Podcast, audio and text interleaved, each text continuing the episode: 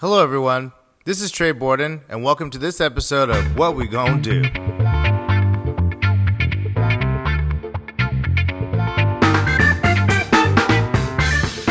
A, just seeing your three faces, like this is amazing. Like I'm just this is this whole series like might have been for this moment. So thank you very much for participating. Um, so thank you for coming to What We Gonna Do. Um, and this episode, I think, is really important because I think a lot of us who are involved with the arts um, have to kind of navigate a really kind of tricky atmosphere all the time.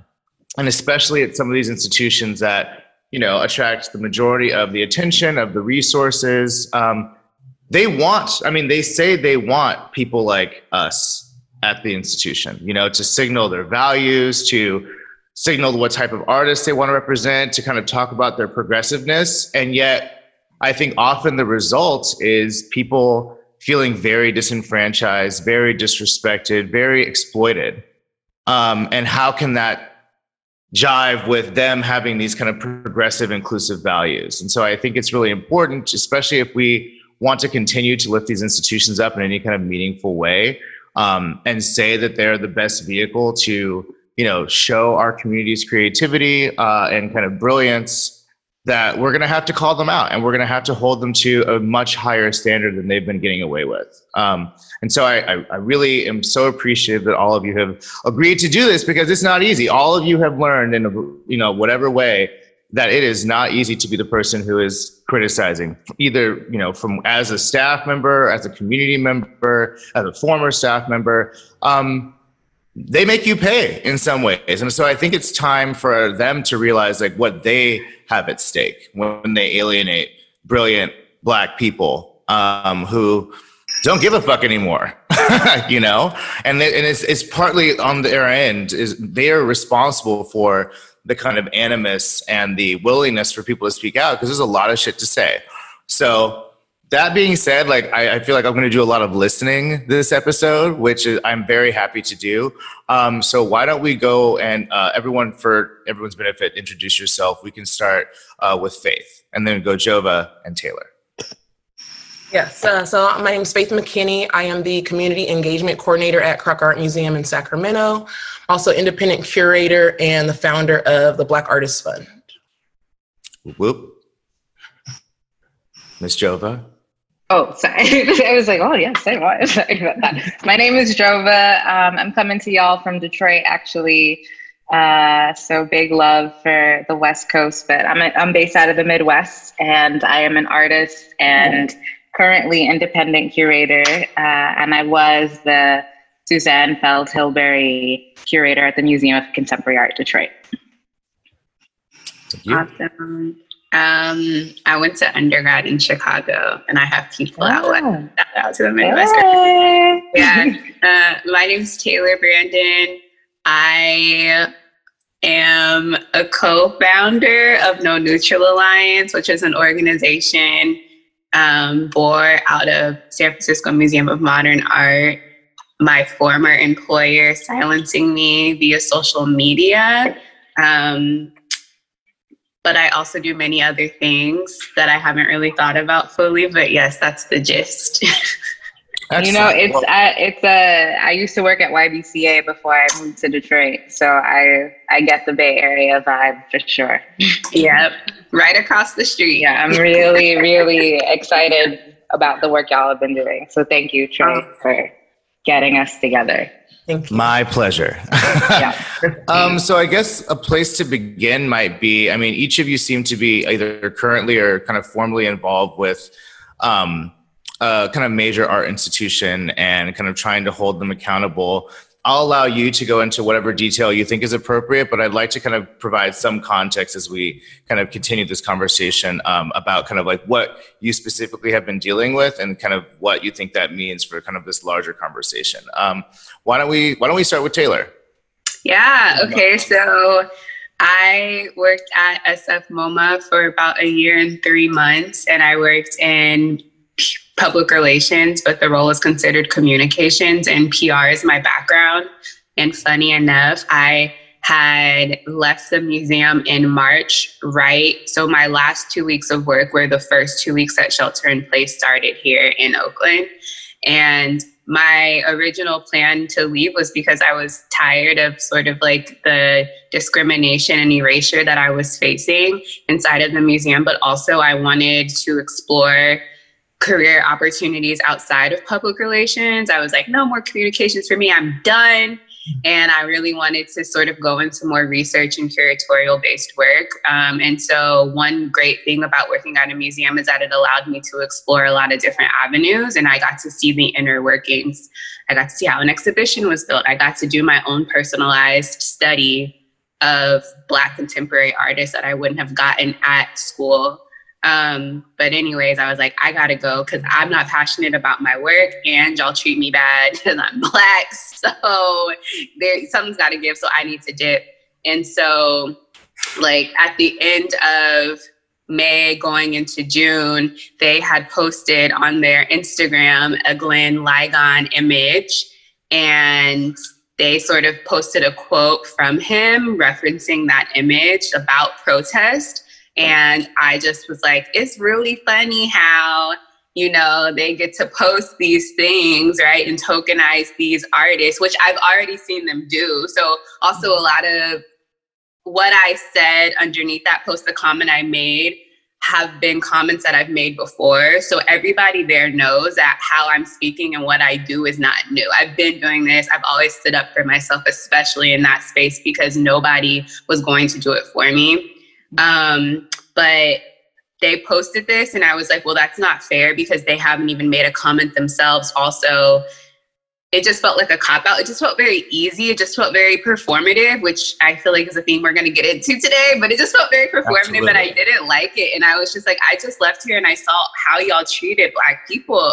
And now you want to talk about protests and not even use your direct voice, but use the voice of a Black artist. So I kind of synthesized everything I just said and put it underneath that post. And I named some names because I thought it was important. And I think that was in the whole sort of scheme of all of this, I think that was really, really important. The fact that I had worked there. So I knew who to call out directly. Like I knew how to get them and I got him. So my friend, I, I I copied like screenshotted it, put it on my story. My friend, I guess, went back to look at it and she's like, Taylor, like your comment's gone. And I was like, huh? And she's like, it's gone. So I go back, the comment is gone. None of the comments are there anymore. And I worked in communication. So I know everybody who's responsible for social, you know, so it's very, it was very personal in a very strange way. Um, sure and of all the people that they decided to sort of like block out, why me? So I was just kind of like, okay, they deleted this. We'll see what happens. And I was just kind of like, friends were just kind of like blowing that up. And then I talked to somebody who works there and they were like, they're not budging. Like they're they're sticking with their decision to delete your comment. Like they didn't see it as censorship in any way, shape, or form, I guess at that moment. Um, and they said the reason was because I had used people's names and that that was a like a threat to them and their security. But they're all in public facing roles. When all these people get hired, again, I was in PR, they get press releases sent right. out about them mm-hmm. being there mm-hmm. in their roles. So you're just being, you know, called out in a way that you don't like. Um, and so I was like, oh, so they're digging their heels in. I was like, okay, like, all right. So I like hit up my friends and I rewrote the message that I had already wrote, but I added more names to it. And I was like, y'all blast this on all of their posts. So, because I was like, if they're going to disable the comments on this post because I named names, and they're going to have to do it for all of their posts. So I was like, let me prove a point.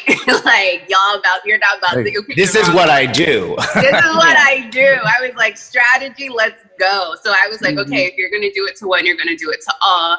And then that's when I again reached out to my PR contacts because I worked in PR and I was like, hey, Hyperallergic Hey, KQED Arts, like editors who I've worked with before and who I have a rapport with, like just want to make sure the situation is on your radar. And because SF MoMA Union had sort of created their own post about it. So I was able to just copy, um, like to send that post directly to the journalists' inboxes uh, via social media. So I think having that actual post where they really outlined how they deleted my comment and what happened was really helpful.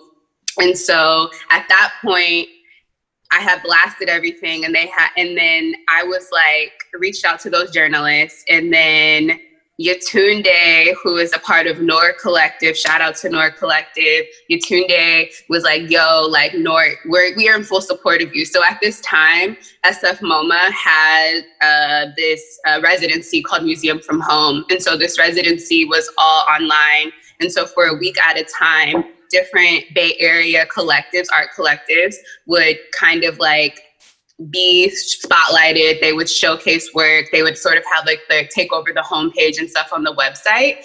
And so Noor Collective was the um, collective in residence that p- the previous week before all of this happened. Um, but so they reached out to me and they were like, this isn't cool. And I kind of knew some of them already. So they were like, we're in full support of you and we're writing a letter. Like, are you down with that? Like, what's up? And I'm like, yeah.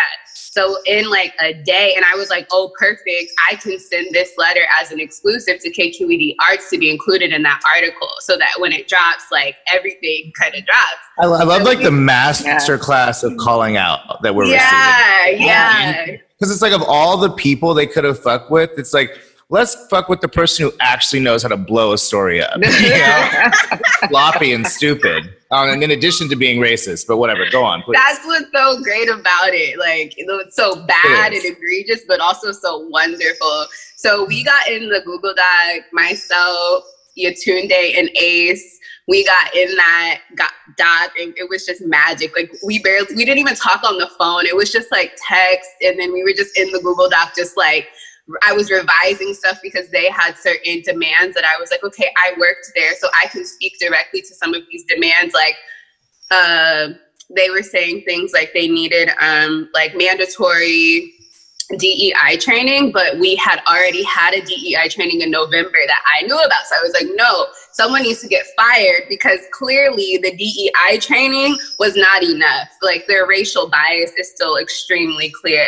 And so we like created magic in a day. And I sent that over to the editor or the person who was covering the story, Sam at KQED. And the next, so it was a Monday, and everything dropped on that Monday at around 3 p.m. So first the hyperallergic piece dropped at like 3. Then we sent, well, Noor Collective sent the letter to SF MoMA leadership. So first article, hyperallergic, comes out at 3, like 302 Yetunde pressed send on the letter to leadership, and then at three like ten, the KQED article dropped that also had the letter in there. So it was like pure just pa, pa, pa. Oh, yeah. It was just like I felt I was feeling myself. And then from there, obviously, at that point, before they had issued some like late, like some very just they kind of issued an apology that didn't really address anything. They were just sort of like, we appreciate They're all comments. yeah. They're like, we appreciate all comments, but we ask that you guys respect like the Instagram guidelines because they're basically trying to say that what I was doing, I guess, was considered bullying or harassment, and then how I had my friends spam everything. And I think at that point, they had made the comment back visible again, and then they we sent all that the stuff out to them on Monday, and then that night at 8 p.m., the director had sent us an email back and was like, "Hi, like I thank you guys for not walking away after they had done so much just ridiculous, terrible stuff." And then the next day at noon, because we of course are trying to like strategize and figure out how we're going to respond. But the next day at noon, he called me and I was like, whoa. And then that's when I was like, oh, I done started something. And that's sort of the main gist of it, the thing I guess that really got the ball rolling. And then at that time, all the other artist collectives who were part of the Museum from Home, they pulled out in solidarity with us. And then some of those, a lot of those artists, that's how we formed No Neutral Alliance. So yeah, and we've cut in that time um, other yeah clap your i love it it's so good it's so good and this is a matter this happened in about like everything, the formation of the Neutral Alliance, all this stuff happened within like a week and a half period. Like it was quick. Um, and since that time, I think like six or seven uh, leadership people have resigned from SF MoMA. I mean, the main person we want out is still there, but that's okay. Um, but I feel like we have gotten a lot of success, and I think we've been able to really galvanize current staff, people outside. There's a group called XSF MoMA who sort of um, formed. They were kind of like already in the talks of forming, but I think everything popped off with me. And then they really like got it together and started going because to be honest, I've lost, I don't have the energy for to like really work with SF MoMA specifically anymore. I'm tired, I'm burnt out, and they in our communications, they don't care. Um, I'm very distrustful for obvious reasons, but they do not care, and I do not have the energy anymore. Like I do not care. like y'all, I, am at a point where I'm like, y'all do what you want to do. I've given you everything that I could.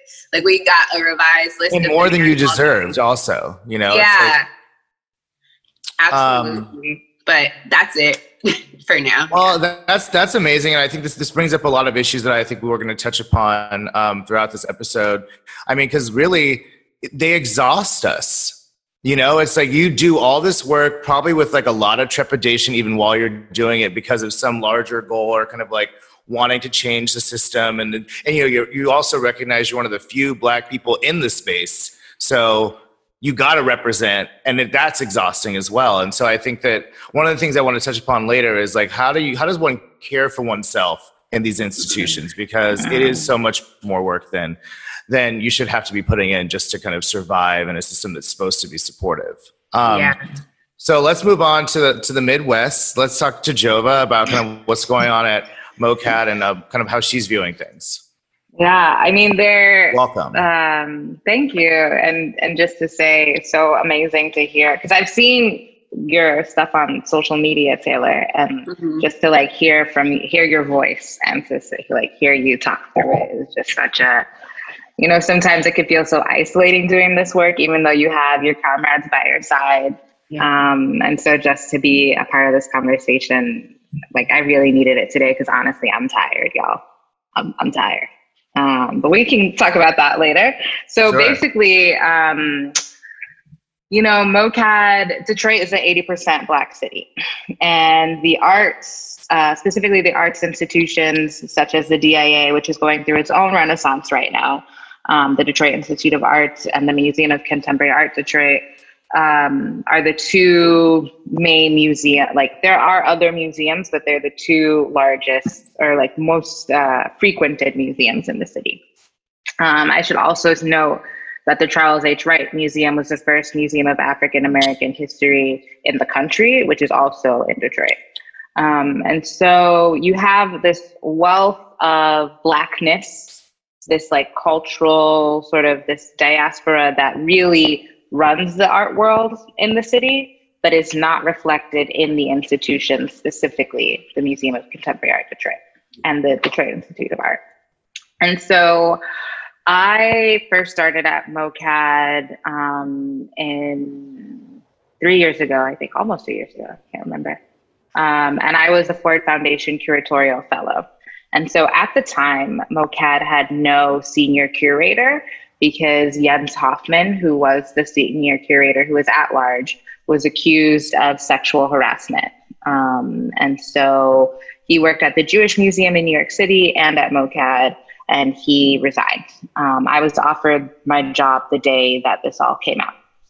And I said, you know, even though this is really fishy, this is like not great. I had just come from the Bay um, I was like, I'm still going to work here because I knew that MoCAD up until that point had very little. There was one black curator there um, who was a visual arts curator, not a public programs curator, visual arts.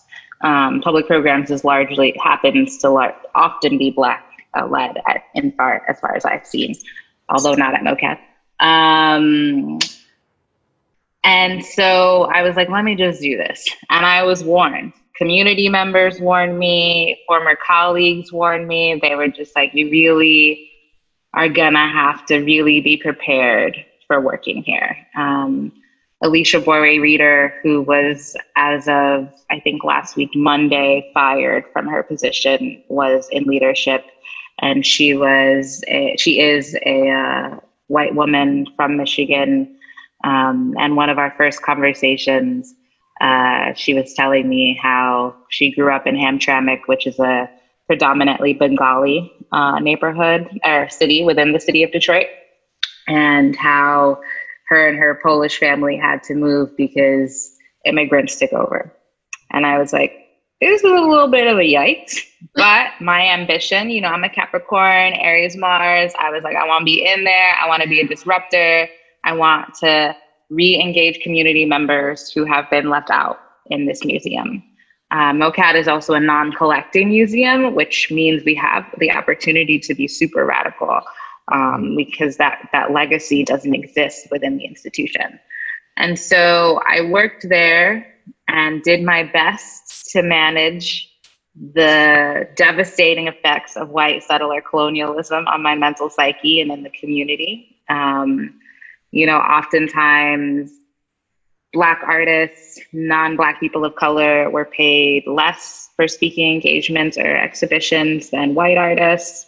Uh, I have been in rooms uh, with leadership threatening to ruin an artist's career if they didn't do what the institution wanted them to do.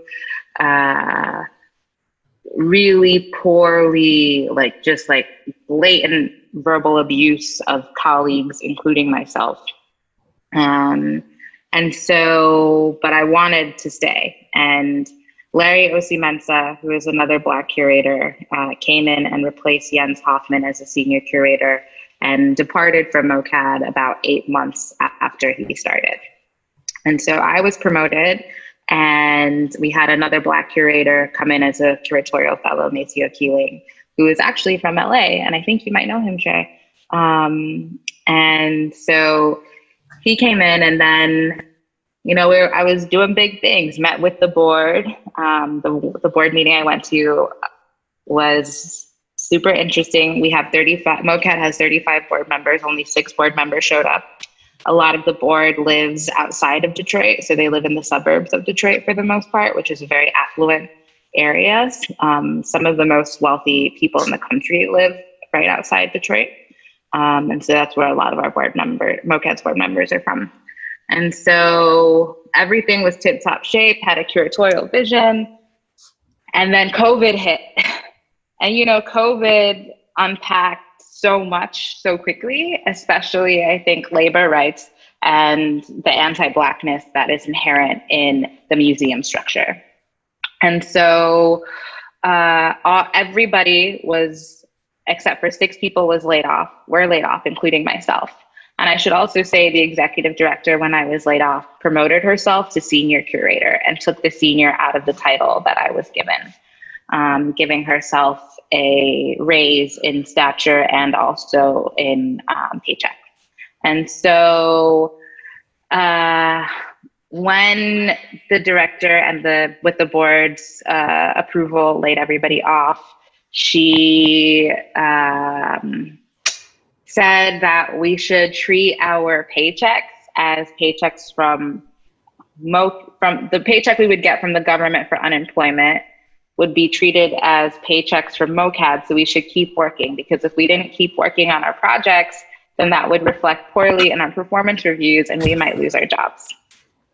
Now, mind you, during this time, my family, I'm originally from the East Coast, and my family was going through a lot with COVID. Um, just like a lot of loss, a lot of uh, family illness. And I was like, you know, I was laid off. So as a courtesy, I told the director I was going to be on the East Coast for a little while and I wouldn't be available for two days because I needed to prioritize my family's health and safety. And she was like, well, because the P, the PPE, the PP, whatever, the loan, the payment protection right. loan came through. So she was trying to rehire folks. And I was just like, she was like, well, can you be back in Detroit by Friday? And I was like, I, it is Wednesday. I just drove 12 hours to the East Coast. No, I will not be back on Friday. I'm laid off. Like, what do you, like, I told you where I was as a courtesy. and this sort of opened a can of worms. Um, we had an all staff meeting, which she like yelled at everybody, just went off. She yelled at me for two hours after because I didn't have her back um, and I wasn't encouraging people to work. Um, and it just spiraled. And then we had a few other conversations. Some were really horrible, some were fine. And then it got to the point where she was like, you know, Jova, now is a really good time for you to resign. I really worry if you don't resign now, it'll sour our relationship. And so I did not technically resign. I declined to return. Um, and through my declining to return, you know, Maceo also left. So MOCAD had lost three Black curators within the six months time span. Um, and so uh, we had a curatorial fellow who is a Mexican Latinx identified person um, who put up Conrad Conrad Egyir show and was resigning. And she there was a lot of fear that our the director instilled in folks. And so to get current staff to say, I was treated so poorly was nearly impossible. And so she was about to leave, and I was like, you know, I I'm gonna write a letter from former staff and we're gonna support this because former staff, everybody who has left MOCAD has largely left because of this person. And so sent that email to like five people and then it turned into 30 and then it turned into 70. And so MOCAD Resistance uh, is a network of 70 former employees, uh, contractors, and actually Teen Council. Teen Council, the teen programs have had a really large stake in the movement, which has been really incredible. Um, again, largely Black and Brown youth, uh, local youth who are in that program. And so really trying to advocate for five specific demands, including the removal of Elysia Reeder as director, which that demand was one. Uh, it just so happened that there was an indigenous collective called the New Red Order who was opening a show when all of this happened. And they refused to do the show without Elysia accepting a land agreement, a land acknowledgement agreement that was supposed to be sustained forevermore. And she agreed to it as a part of their contract for the show as a verbal agreement. Um, and so they found out everything that's happened and they their show was installed. It's amazing. And they're like, we are not opening the show until all the agreements are met. So MOCAD Resistance has really become an alliance between presenting artists. Conrad, um, I don't think he made a statement uh, but Peter Williams made a statement, New Red Order made a statement, and Conrad is definitely standing in solidarity. And so the artists, the staff, and the current staff there wrote their own letter, sort of also asking for the demands to be met. Um, and the demands include everything from Borowy-Reeder's removal, which we won, to teen and employee representation on the board, a diversification of the board of trustees, parental leave, um, and a uh, shoot, I forgot the and new red orders, all of their stuff, and uh, prioritization of rehiring of any employees who resigned or were laid off due to COVID. And so that all the work that has happened has been archived on a website which we, we have called mocadresistance.com and it's super interesting because uh, I think people believe that MOCAD resistance is like just one person when really it is like a network. And 300, over 300 local community members signed a letter of petition because the way MOCAD operates was a public secret. And like the things I went through, the things every Black curator, curator of color, uh, non Black person of color went through was really just like out there and people actively not wanting to recognize MOCAD and not work with MOCAD. And the thing about MOCAD is that in its mission, it's geared towards community and local community, which is not often in institutional, the institutional mission, right? Like this is something that is specific. It's not in the DIA's mission to reflect Detroit. It is in MOCAD's mission to reflect Detroit. So I think that there has been so much support. The archive is like, it's there. Folks should check it out because I really think it is a model for how to advocate for institutional change. Um, but also, it's like it's been hell and back, and it's really exhausting. I've been terrified about my future and my career and my family and what's going to happen after this, and how do I sustain myself? How do I live? Even though there's been these wins, it's like you're also put into this position of like so where like so much is relying on you and I think the emphasis of MoCAD resistance right now, although I am one of the people who's been super impacted, is that like it is all of us or none, you know, like we are all here. So that's that's where we're at. And the good news is that the executive director is no longer in that position. Inc- incredible work, Jova. Um, and I mean, just so many parts of that. Uh, First of all, it sounds like a like several people's full time jobs to even mount this effective of a resistance this institution, and that's what's so crazy. It's like not only are you having to like also let's not forget this is in the context of a pandemic that has like thrown so many things into disarray and pressure and stress. So just surviving in that context is a lot, let alone mounting a resistance, having to confront this racist institution that you've actually been personally mistreated by. And that's the thing. It's like triggering and traumatic. And as much as it's beautiful because people have solidarity and there are so many people who have been treated this way who are so grateful for the mm-hmm. opportunity to kind of make it change. It's just, it, it's so, it's depleting. You know, I'm depleted even hearing it as much as I'm happy to hear it, you know? Yeah. So I mean, it's also tricky because it's like you have lawyers involved, you have like all these like I'm not sure. I'm, I'm sure y'all can relate to this. Just like who do you trust? Who do you not trust? What's like the next move? And and really feeling that like you know the legacy of museums started with slavery and like in encapturement and like like the gross i think the grossest thing about working at a museum is knowing you're tokenizing your own people and not wanting to but also wanting to bring people to the table. So it's also i think my tired is a reckoning with how i've enabled this to happen. Mm. and so it's not just like you know i'm trying to like now i'm advocating for change. You know the, detroit is a labor movement city. Black folks have always been laborers. So like it's like how do i reconcile that i have been impacted and that i think what the pandemic opened up was that it's actually my life matters more than this and i'm not going to be doing this shit anymore absolutely It's yeah. been a very clarifying time in that sense you're like you know what i'm not going to do this bullshit yeah. you know? so thank you yeah. covid for that at the very least um, and then um, yeah let's and then faith kind of explain what your current context is and then we can really get into kind of some of these root issues yeah, definitely. Also, um, let me just say how grateful I am that you guys are providing space to talk about this. I know it must not be easy. It isn't easy. It's actually so helpful. It's not easy, but it's just it feels good. Like I don't know, it feels good. Yeah, I'm glad. Yeah. So yeah, so okay, so I grew up in Sacramento, right? Sacramento's home for me. So I grew up with Crocker Art Museum is our only art institution in the city. So you know, second grade was like my first field trip to this museum. Um, so I, it has a place in my heart. So last year, uh, February 2019, I received an education fellow position. Um, and I was excited. I already knew. I was like, okay, I'm gonna go in here. I'm gonna get a permanent position. And within like six months, I was promoted to the community engagement coordinator.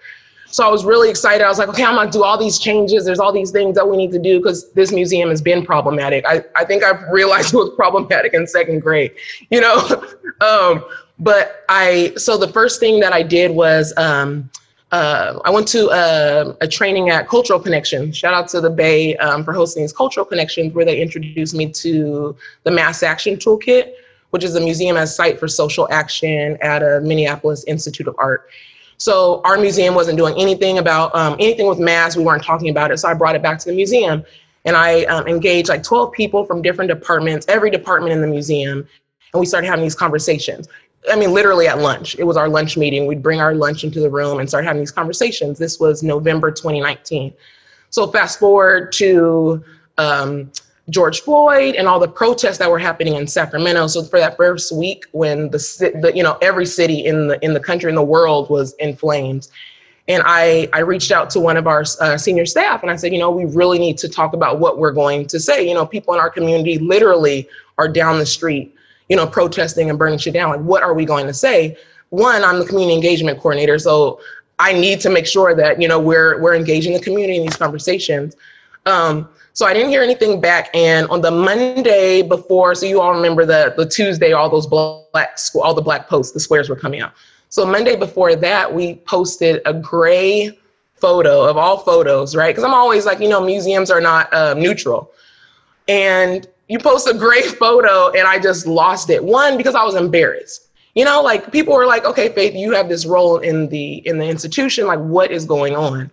And from there, it just spiraled, and it thinking back to like just the mass action work, we were like catapulted. Like no one really paid attention to the work that we were doing until this happened. And then we were catapulted, like create a DEI statement. You know, what are we gonna do? Like everyone's looking at us. And that's where I got exhausted. Because as the one black woman, like I'm not about to do all this work. You know, I'm not about to do all this work for this very problematic institution that didn't prioritize this in the first place. Um, so that's where we're at. We have a lot of stuff. Again, like I said, I'm still employed with the museum, but there's a lot of stuff going on behind the scenes. Shout out to the to the to my my colleagues that are really, I mean, literally white women stepped in front was like, we got you, Faith. You know, we're gonna go ahead and lead this charge. Which was, you know, I look at naps as, as you know, as as um, a political statement, and I was taking my naps. I was like, you guys go ahead and handle this. Like, I need my nap. I'm not about to do this. Um, but we're still working. You know, obviously, it's important to me to change this museum. I always think about like my seven-year-old niece. You know, like she she loves this museum, like, and she's going to hopefully work here one day. I have to do this work for her. Although I'm tired, I'm annoyed, I'm angry, but it's important work, and I don't want to stop. Um, but like you all said, the shit is is draining. Um, but here we are. You know.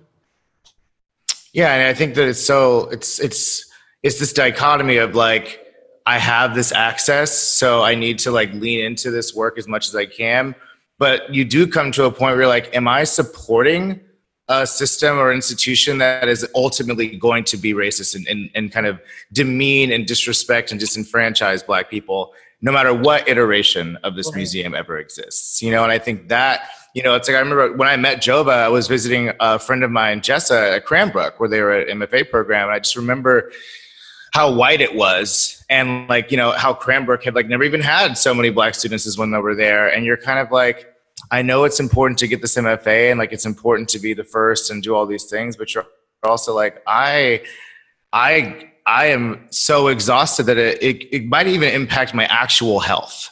Right. You know? and i think that that uh, is so dangerous right now is that like you know we are the most impacted community by this pandemic from a health perspective and we're also the most impacted you know in this racial reckoning um, that's very vital as well. And how do you kind of take care of yourself in a system that is like basically created to destroy you you know? And kind of like what jova said i think is really interesting about kind of like how am i implicated in this you know? Um, i think a lot of us in the art world are thinking about like is it important for us to infiltrate these institutions and change them? Or is it more important to say, fuck these institutions and let's just do other stuff? Because that's never going to be what it ought to be. Because it's like there's never, you can't make, it's like America. It's like, is America going to be not racist? We literally, slaves built this country and we can't even acknowledge that, you know? So, how many lifetimes do I have in me? Only one. So, how am I using that? Um, that's something I think a lot of us are kind of grappling with. Um, mm-hmm. I guess who wants to speak on like uh what is the potential of these museums like what is the best case scenario for any of these institutions Whew, I don't know. I feel like I first want to just acknowledge the points that Jova and Faith made because I've been taking notes and just like, yes, yes, yes. But I would say that um, I love for MOCAD, the land agreement, because I think that's something some members of No Neutral Alliance have been talking about. Like, if, right, what is the future for museums if we're going to continue to work with museums, right? Because I'm kind of, I'm like, abolish them, burn them down. Um, but so but that okay we have them and they're here and they're going to be here so things like land agreements are really important. Like museums, okay, now is the time to move past the perform performativity of it all.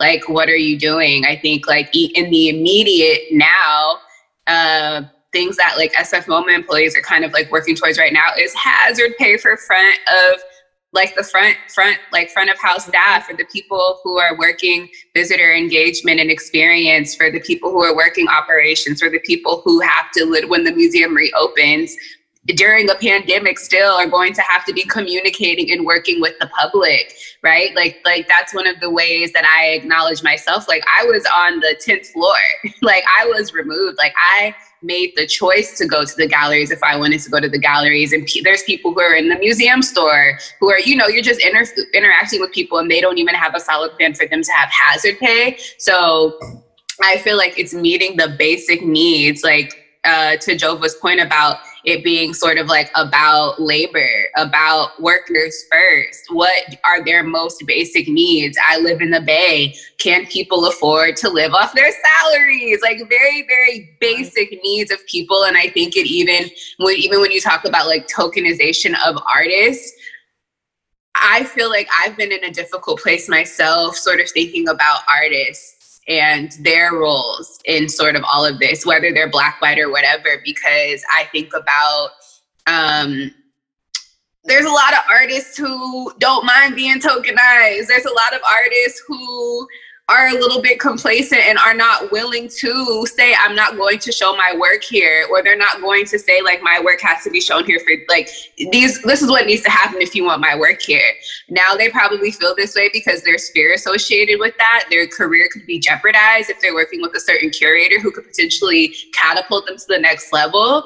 But how are we making ourselves uncomfortable in this? And i feel like honestly when it comes down to it it's the artists have so much influence and i think they have more influence than they realize that they do especially if they've made it to a point to really be working with museums. Because um, we work for the artists right? Like inside like the artist comes everything's set out okay we're working for them what do they need? How can we compromise to make sure that they're getting their fullest vision met so I think that there's some, I've been really going back and forth with myself and just having that difficult conversation. Like, what is the role of the artist while understanding that artists are also discriminated against, but like, some artists do not mind being tokenized and that is a whole other thing in itself and i think that a lot of more white artists how faith was talking about how white women coworkers were like faith like go nap we got this right now white artists need to be doing the same thing white artists need to be taking those leaps and those steps. Like white artists who uh basically because you know how like i was talking about like the sort of relationship dynamic where it might be a black artist who's like i gotta get in good with this curator. The curators are trying to get in good with certain artists. So i think that to that point white artists really need to step it up. But i would also say too in terms of like faith to your point about and now all of a sudden the museum is like, oh yes, like we need this, we need that. There's a sense of urgency that they have now that's so frustrating and exhausting because we've been doing this and we've been talking about this and this has been our lived experience.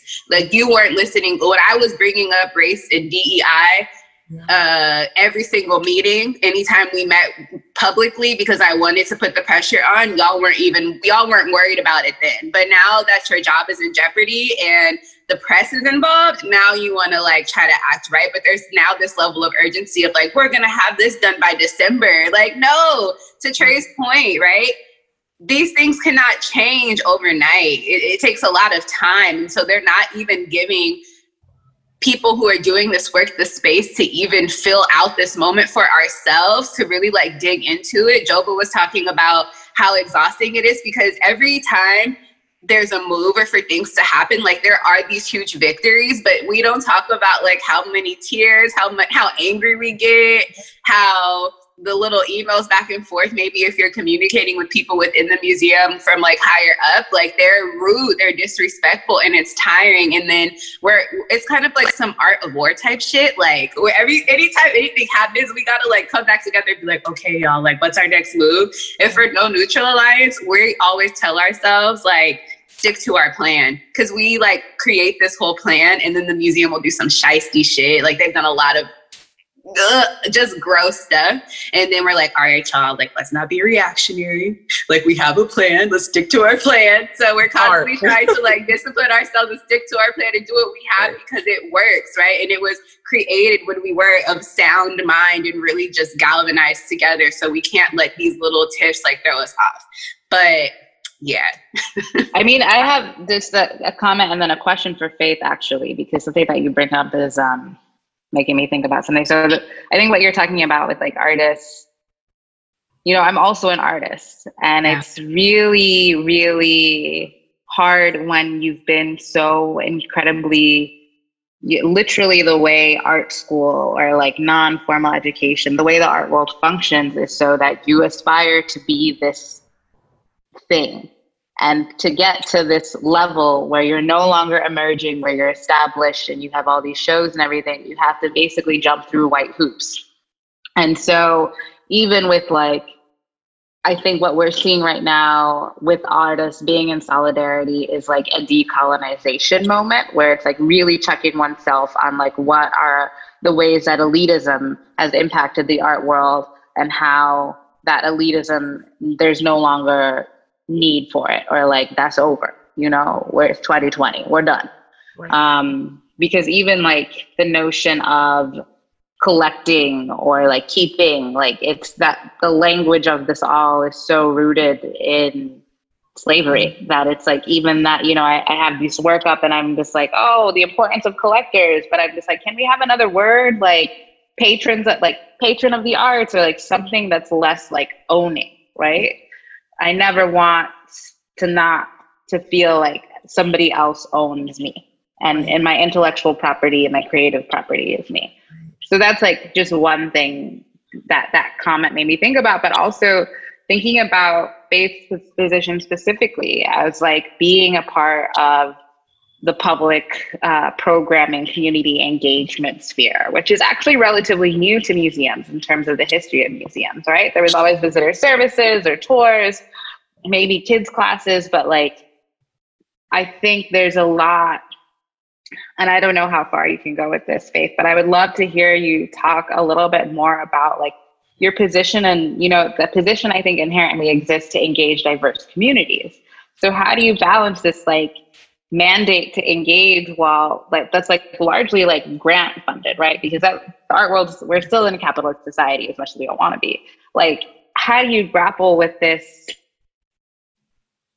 I don't know what my question is exactly, but I think just this paradigm shift in terms of like the current world that we live in where it's like okay no more tokenization no more grant funded this is for black people and like right. this paradigm shift how do you deal with that while also like maintaining maintaining authenticity in the work yeah yeah Girl, plenty of times I've gone home like I am a token. Like I am yeah. being tokenized. One, because my program is grant funded. And that's one of my, you know, I'm always and every all staff like, are we going to make this program part of the museum?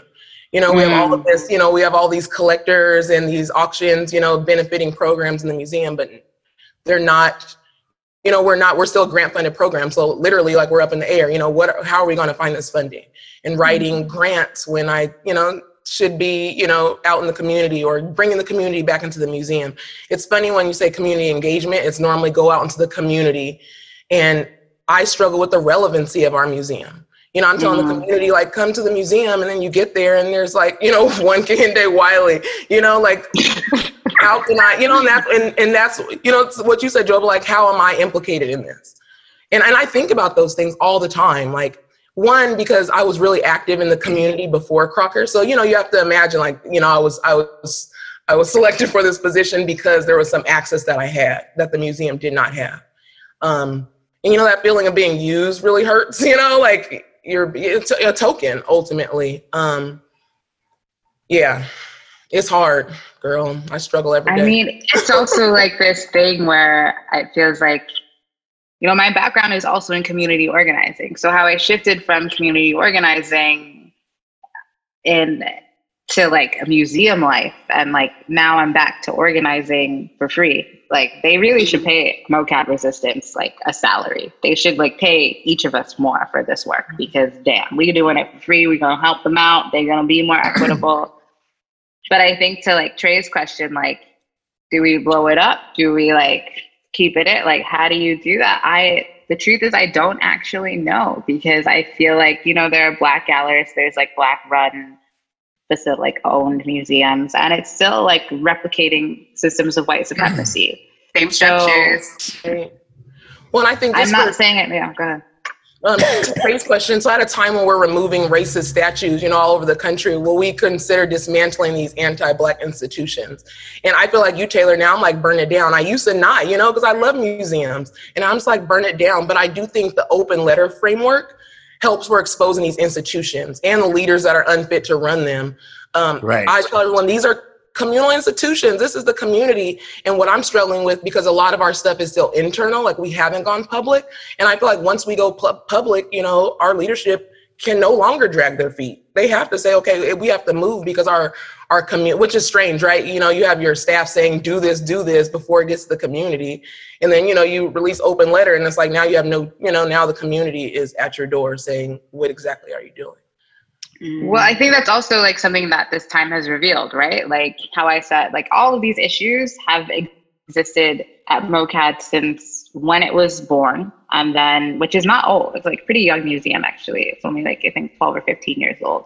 And oh, then oh, wow. Elysia was in charge for seven years. And from year one, there were issues. And it's just like, you know, you have you have this space and you have so much potential and we're all so silent as i said public secret like you know and then once the community i guess i just hope museums can be a space where community realizes that they can assert their power i think that's that's something that i want because it's like you know now that the community is out here and we're putting stuff on blast and saving every single receipt like all the receipts you can imagine it's just like this place actually like museums I do think have potential to be go back to the hands or go to the hands of the community, which it was never for in the first place. Um, and so I think that is the potential in this moment, like is like if for community to like stand up. And I think COVID has opened this door for like folks to realize like why there is no point in living in fear if we all gonna die. Like there's no point. Yo, I was like to that point, even about like now is the time, right, to say something, or even sort of being in fear. I feel like there have been so many employees from the museum who are always like, Taylor, you thank you. Like I could never say what you said in front of these board members or in front of these people. And I guess sometimes for me, I'm like, I know no other way. Like I can't, it's like a fire inside me that burns. That's like, if I don't do this, I'm going to go like nuts. And I feel like right to your point, like we're all gonna like it's it's a pandemic, it's COVID. I was talking to some employees because I was trying to convince them to strike. I'm like, y'all want to be in solidarity with me, y'all want to help out, y'all need to mass log out of everything, shut it down, like shut it down. Like that's the only way that you're like it has to be these like really sort of radical takes in order for things to happen. But I was telling them, like, listen, you're probably gonna get laid off anyways. so you might as well. You might as well. Like what right. at this point, what do you have to lose, especially white people, right? Who are now like who are finally stepping up. Like there are some people who've been like, Taylor, I realized that I should have been more supportive of you while you were working at the museum when you spoke up in all these meetings and I should have like used myself and all this stuff. I'm like, okay, thank you. It's a little bit too late for that. Um, but right now, what you could do is actually do that. And people are still extremely fearful.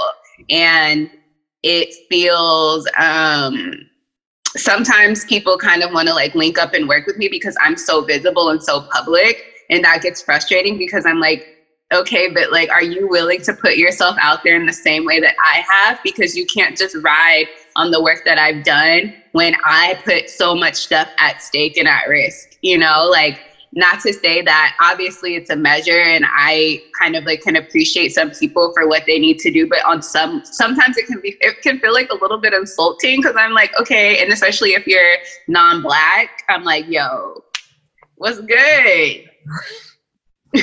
I mean, I think the thing. Go on, Jova. Just the thing about like this this conversation, all these movements is like it takes a black woman to be like, don't be I afraid. I was just y'all. gonna. There you go. because these white people, like we had, y'all could have been doing this for a long time. Like and your fear is so much. You know, you have so much less to lose, and you're still so afraid. I tell people all the time, museums are the bastions of racist, sexist, colonist, and capitalist thinking. And it's strange. I've been saying it, and then now it's like, okay. And I truly think I work with a lot of people, staff and leaders that just lack the critical consideration, you know, like what the contributions create, you know, how these inequities are exist and how they're created inside the institution. It's wild. Yeah that was interesting for me to realize when I first started working in museums. And I was like, yo, like white curators really just don't think about certain things, like certain things related to just the history of the United States and the world and just colonialism and racism and they'll present these exhibitions. And in my head you know these questions start popping up like okay so they're going to address this they're going to talk about that because obviously if you've been doing this studying this thing for 10 years this is your life's work at this point you would have found all of the sort of like holes and things and you know you would have looked under all the rocks and done all of that like right? Like really academic like just thorough work. And I'm so surprised that they don't even think about it. And then the, the exhibition is three months out and they're like, why is everybody talking to me about race? I'm like, girl, you've been doing this for 10 years and that didn't cross your mind. well, it's like the blind spots are there for a reason, right? Because if you start to like pull the thread, like all this shit comes into question, you know? And I do think it's worth reiterating that you're three black women. And I mean, you are you have been very visible in your institutions and I don't know why that is, but I, I do think it's unfortunate that it does seem to fall on the people that, you know, have to deal with not only all of the racism, but all of the misogyny, you know, like this intersection of this. And yet, you know, you're the ones who are kind of catapulting these movements. Um, I, I think it's, I don't know. I don't know what it says about our culture in general that like it's it's got to be a black woman to kind of like do the heavy lifting and kind of have the moral authority in some ways. But it's uh it, it, it can't continue like this i don't think. Like it has to be across races it has to be across gender. Um, because i think it you know these white people like but the the thing about like why this will change like how can racism change is you have to figure out how to communicate to white people that you lose in this system ultimately you know like anything that's based totally on exploitation like it can't feel great for anyone. I mean, obviously you have material benefits, but like this is toxic. Like we're in the same toxic stew. We all end up stinking of it.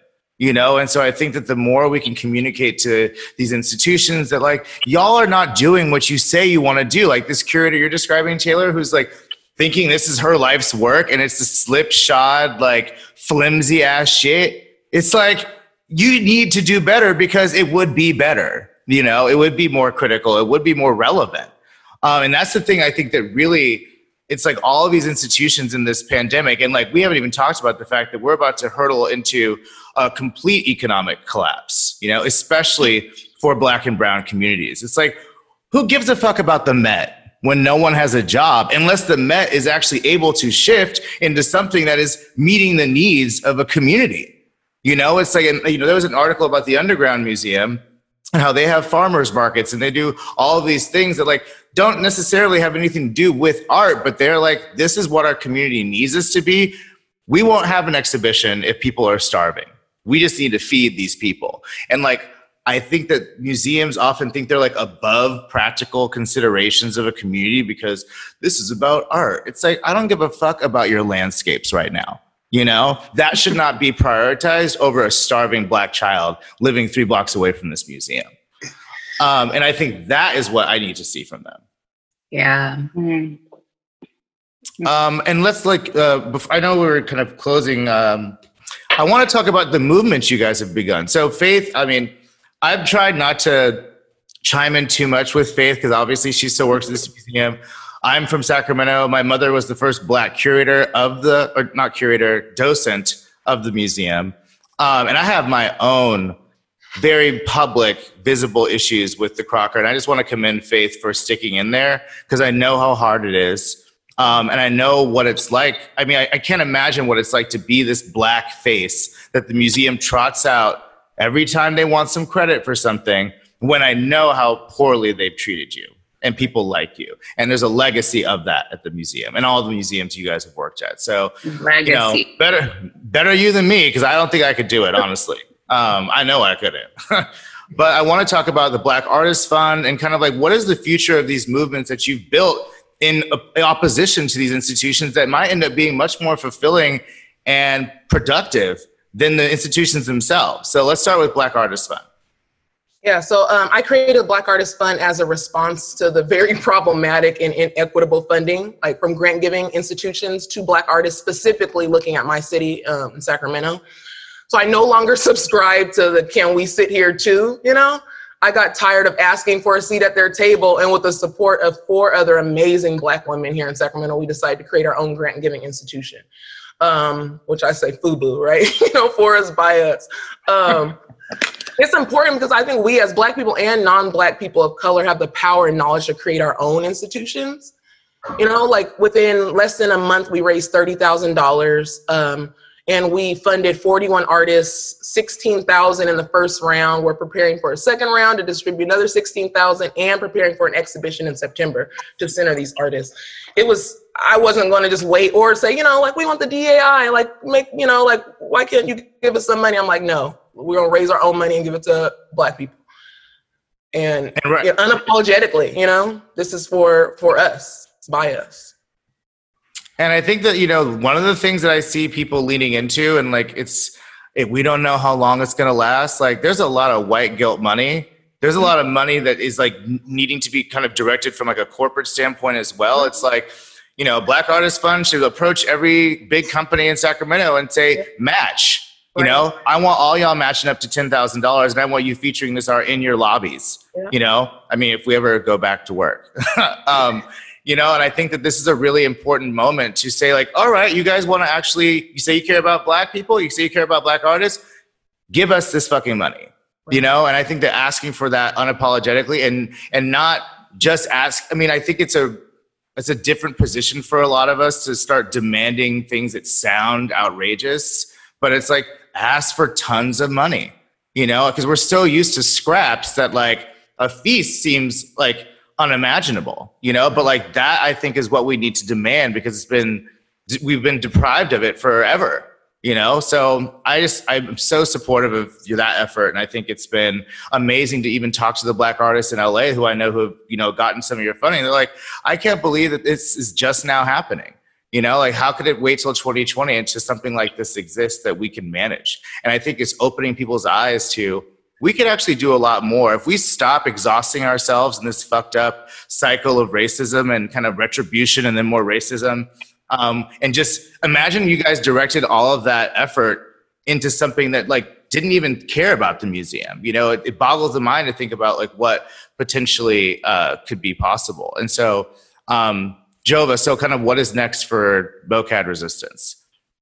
Um, you know, we still have four more demands. And so I think really focusing in on those demands. Um, you know, I don't think, I think that again, MOCAD is in a very odd position where because it's non collecting, it has this potential to like actually live up to what it wants to do. And I don't think many museums can do that. And I think, you know, Yerba Buena, say what you will about it, but it is a really epic place for like a new model of non-collecting, you know? And I think that the one thing that I really appreciate about the Bay Area specifically, um, and some of the lessons I learned in the Bay was like how you really can have this overlap between the arts and social justice and it not be just called social practice. It's like response. And so I hope that the Midwest and the East Coast also can look at what's happening in the Bay and can like think about the uniqueness of Detroit while we're also looking at this other kind of landscape. Um, I hope that MOCAD becomes a Detroit led institution. It is not right now. Um, I hope that it becomes a Black led institution. It is not right now. Uh, I hope that MOCAD takes the hard ass work that we have done and really not only course corrects, but like starts from the ground up. Um, and I, my hope for all of us is that folks start waking up to see how like the labor movement and anti like the anti-black racism are so intertwined and like really really invest in our communities but also like really think about the economic uh, and a redistribution of wealth that centers us first and not worries about the other. So that's what I mean. MOCAD was it's like every day is a new thing. I think Mhm. there's some meetings with foundations specifically coming up to like, you know, Ford Foundation funded, gave like seven hundred thousand dollars to MOCAD in the past couple years. That's a lot of money. And there's no accountability. Like, you know, foundations, like, great, you have a lot of money. Where are your systems for accountability? So we'll see. Well, that's great. Um, and I look forward to seeing kind of like when those last four demands are met and kind of um, just congratulating you on your hard, Yeah. hard, hard work, exhausting Yeah. work. Yeah. And I hope but that we know all this is you- like years in the making. Like it's not just Sure. like the demands are met. It's like this is like the reckoning. And you know, COVID I think is gonna last for the next year. So I'm like, okay, let's take the year. Take a year off, make some changes. Right. I mean, this is a moment of stillness and kind of like reflection that should result in difficult, but like systematic shifts. Um, because if not now, when? If we can't use this disruption to fundamentally look at what we're doing and how we're doing things and change things that we never thought were even on the table to think of changing, then I, I, I truly believe it will never happen. So now is the time to do all of this work. Um, and lastly, Taylor. Yeah, so I feel like No Neutral Alliance um, is really in a place right now where we have to rethink. I think the beautiful thing about No Neutral Alliance and a lot of these sort of alliances and groups and networks that are forming is that they're very experimental because I feel like there's some really big questions that we're trying to answer right now or even think about. And in order to think about these things, we just need a lot of time and space. like we need a lot of time to simply just like think through things. We were in communication with the museum director and certain people about potentially having a meeting. And at first, they were completely disrespectful to us, told us that our work was not intellectual property. I made a point that they needed to pay us very early on in our communication. And so they came back to us um, like a couple of weeks ago and they basically said that they are willing to pay us a very small fee $250 for four meetings, which is not a lot of money. And they wanted to meet in person.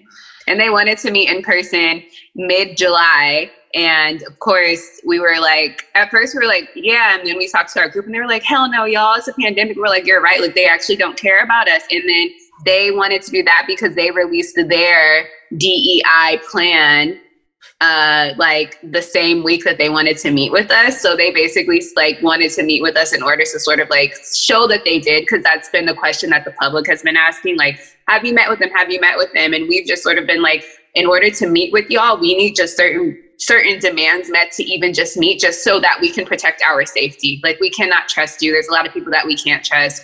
I think somebody was talking about just being just even the capacity mental capacity it takes to think if you can trust somebody or not or if it's a good move it's a lot.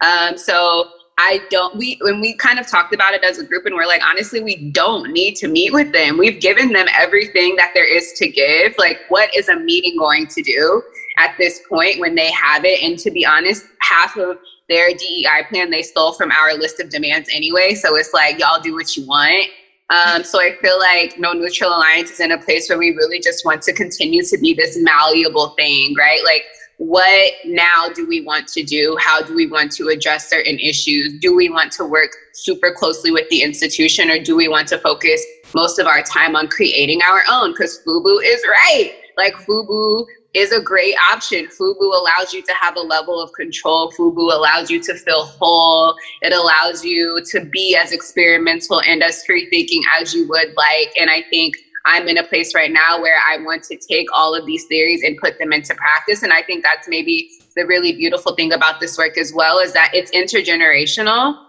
So all of the things that we've done, we've just taken from people who've done it before us. And also the pain is intergenerational. My experiences are intergenerational. It's not unique to me. Uh, there's people who are 20, 30, however many years older than me who can literally be like, oh, well, you think, let me tell you about what happened when I was there, right?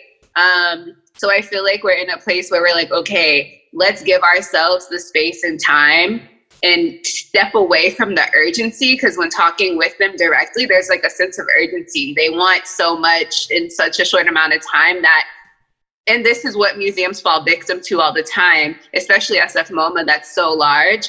They don't have enough time and space, but they're trying to like fill out this complete exhibition calendar, right? They're trying to like throw in all these exhibitions, but there's no space and time to really give them the thought that they deserve. So what ends up happening is they just kind of fall into the same sort of like factory like settings from like the educational programming to the marketing to the this to the that because there's no time and space to fully give them what they deserve.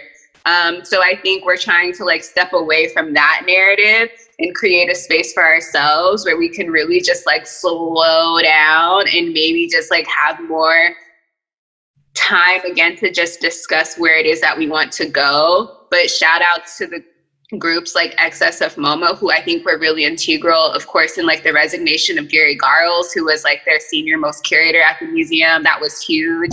Um, and all the other groups and people who are doing other stuff. But I feel like what I envision for No Neutral Alliance is just like the continuation of this very like experimental Black led workers first space that is able to come up with concepts and experiment, try them out, hypothesize, do it again, but put our theories into practice.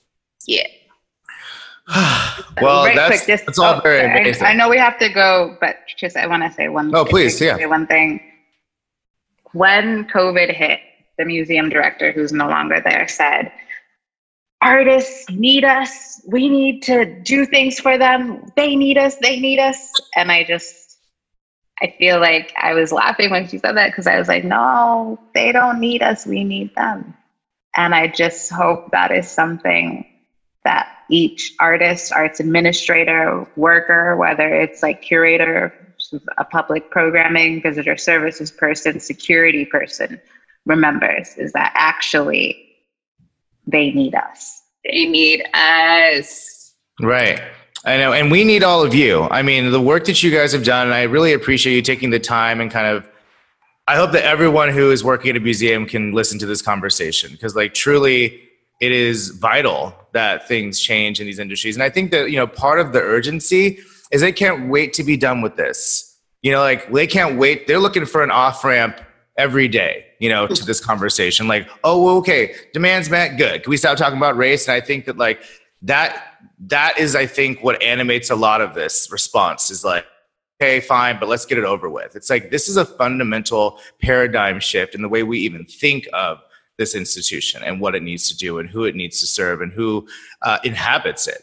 Um, and I think that that is must be very daunting for a racist curator, you know. But we here and we ain't going nowhere. So, and with people like you at the forefront of this, I think that like so many other people who maybe would have been reluctant to add their voice to this or to put something at stake um, will. And so I, I'm just very uh, touched and uh, impressed and really grateful to have all of you guys here I'm having this conversation to to Faith and Jova and Taylor. Uh, keep it up because honestly, not many people have it in them the way you guys do, and I think that the success of the movements you've begun is uh, kind of proof of that. So take care and be safe. That's the other thing. Take care of yourselves because this is like I mean, I feel like I'm going to get off this call and just be like, oh my God, like so much change needs to happen. And as heartened as I am by all three of you, uh, and I love the fact that now you guys can kind of rely upon each other, hopefully, um, interpersonally. But I hope you make space and time for yourself because, you know, this shit, uh, it, re- it really weighs on you. And it like, it actually does drain your life, literally and in a time where like our life is so imperiled and we don't know what the fuck is happening um, i hope that you guys put yourselves first you know? Someone's got to and i guess it's got to be you. So take those naps. Exactly. Take those yeah. naps indeed. To give your naps. To take one now. Thank you sir thank, thank you. you. yeah love all of you and uh, stay safe. Yeah, yeah. bye. So nice meeting you all